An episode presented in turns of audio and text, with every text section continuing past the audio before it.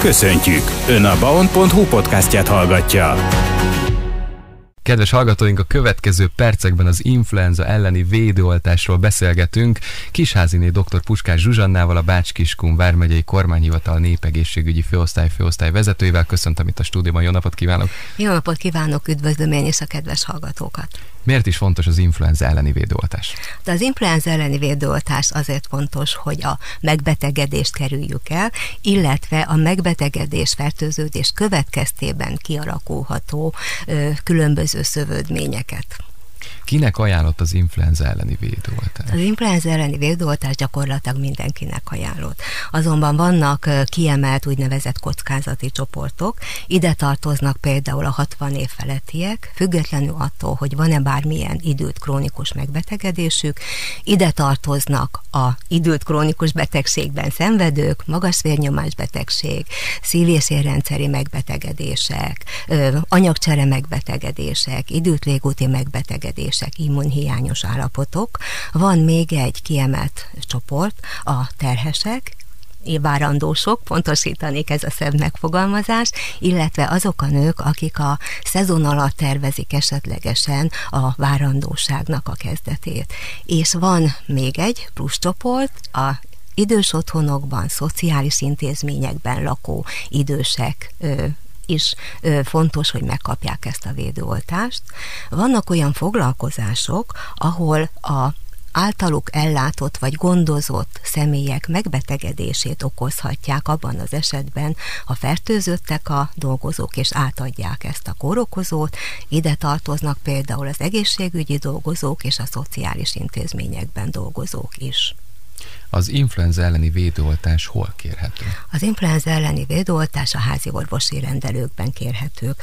Szeretném felhívni arra a figyelmet, hogy a fokozott kockázati csoportba tartozó személyeknél ingyenesen áll rendelkezésre az influenza védőoltás, ezt a házi orvosok és a foglalkozás egészségügyi orvosok is beadják.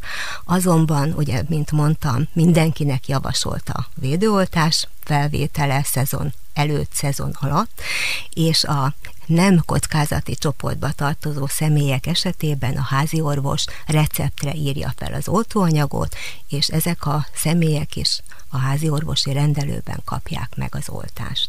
És hát még nem késő jelentkezni. Még most sem késő, és ö, szeretném javasolni, hogy éljenek ezzel a lehetőséggel. Még mindig van oltóanyag is, és mindig ö, fontos, hogy megszerezzék a oltást adta védettséget. Zenélünk, aztán folytatjuk a beszélgetést. Vendégünk az új vármegyei tisztifőorvos Kisháziné dr. Puskás Zsuzsanna. Vendégünk Kisháziné dr. Puskás Zsuzsanna, a Bács-Kiskun vármegyei kormányhivatal népegészségügyi főosztály főosztály vezetője. Az influenza elleni védőoltásról beszélgetünk. Milyen térítésmentes influenza elleni oltóanyag áll rendelkezésre? A házi orvosoknak a rendelkezésre áll a három fluárt influenza elleni vakcina.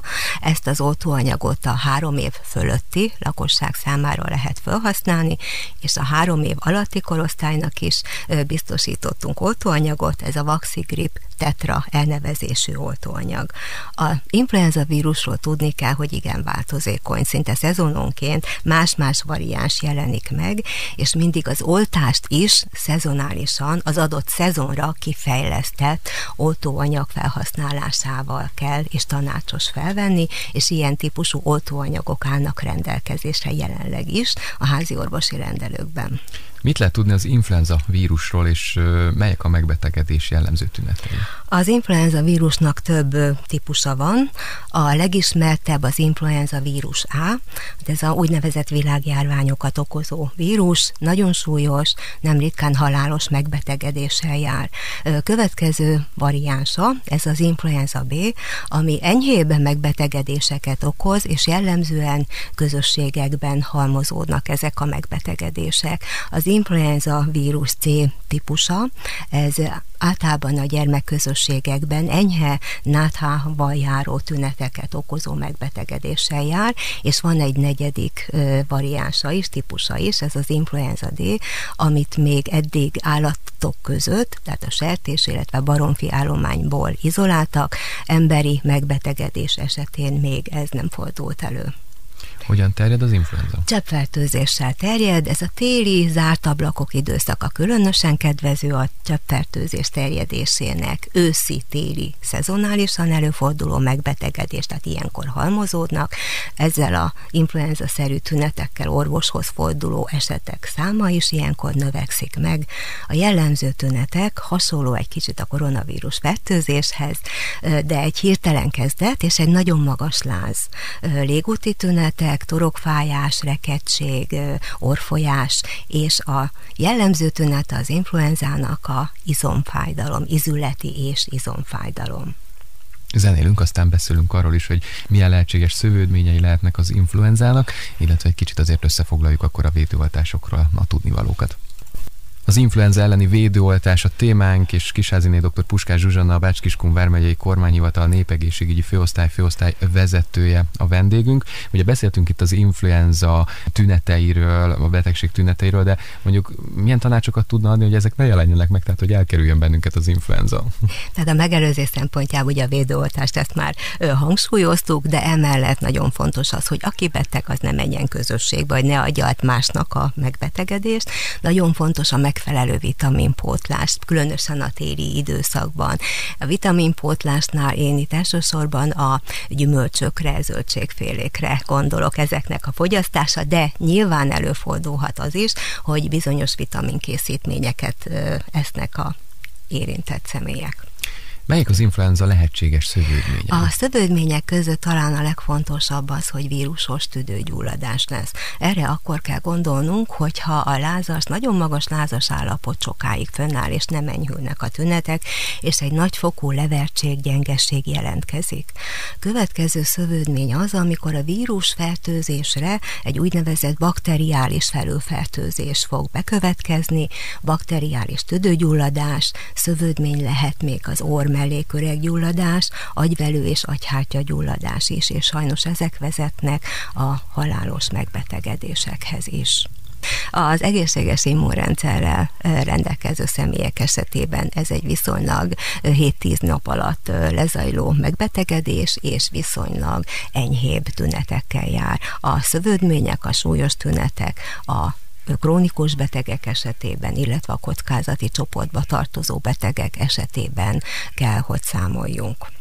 Hogyan lehetne összefoglalni itt a védőoltások fontosságáról a témánkat? A, hát talán a legfontosabb, amit szeretnék hangsúlyozni és nyomatékosan elmondani mindenkinek, hogy a védőoltás a legbiztonságosabb és a legmegbízhatóbb eszköze annak, hogy megelőzzük akár az influenza fertőzéseket, akár a koronavírus fertőzéseket, és nem csak a fertőzés megelőzésében van fontos szerepe, hanem annak is, hogy a megbetegedés következtében kialakuló súly súlyos, sajnos nem ritkán halálos szövődményeket megelőzzük. Fontos az is, hogy a kockázati csoportba tartozó személyek ingyen kapják meg akár a koronavírus elleni legújabb védőoltást, akár az influenza elleni aktuális védőoltást. A védőoltásokat a házi orvosnál lehet fölvenni influenza esetében. A koronavírus elleni védőoltást a kórházak oltópontjain, ott viszont szükséges az ES EST-ben történő előzetes regisztráció, időpontfoglalás. Nagyon szépen köszönjük, hogy eljött hozzánk, és hogy a témában informált a hallgatóinkat. Köszönöm én is a lehetőséget, és szeretném kérni a hallgatókat, hogy vegyék igénybe az én védőoltást, és figyeljenek oda magukra és a társaikra is, ebből a szempontból is.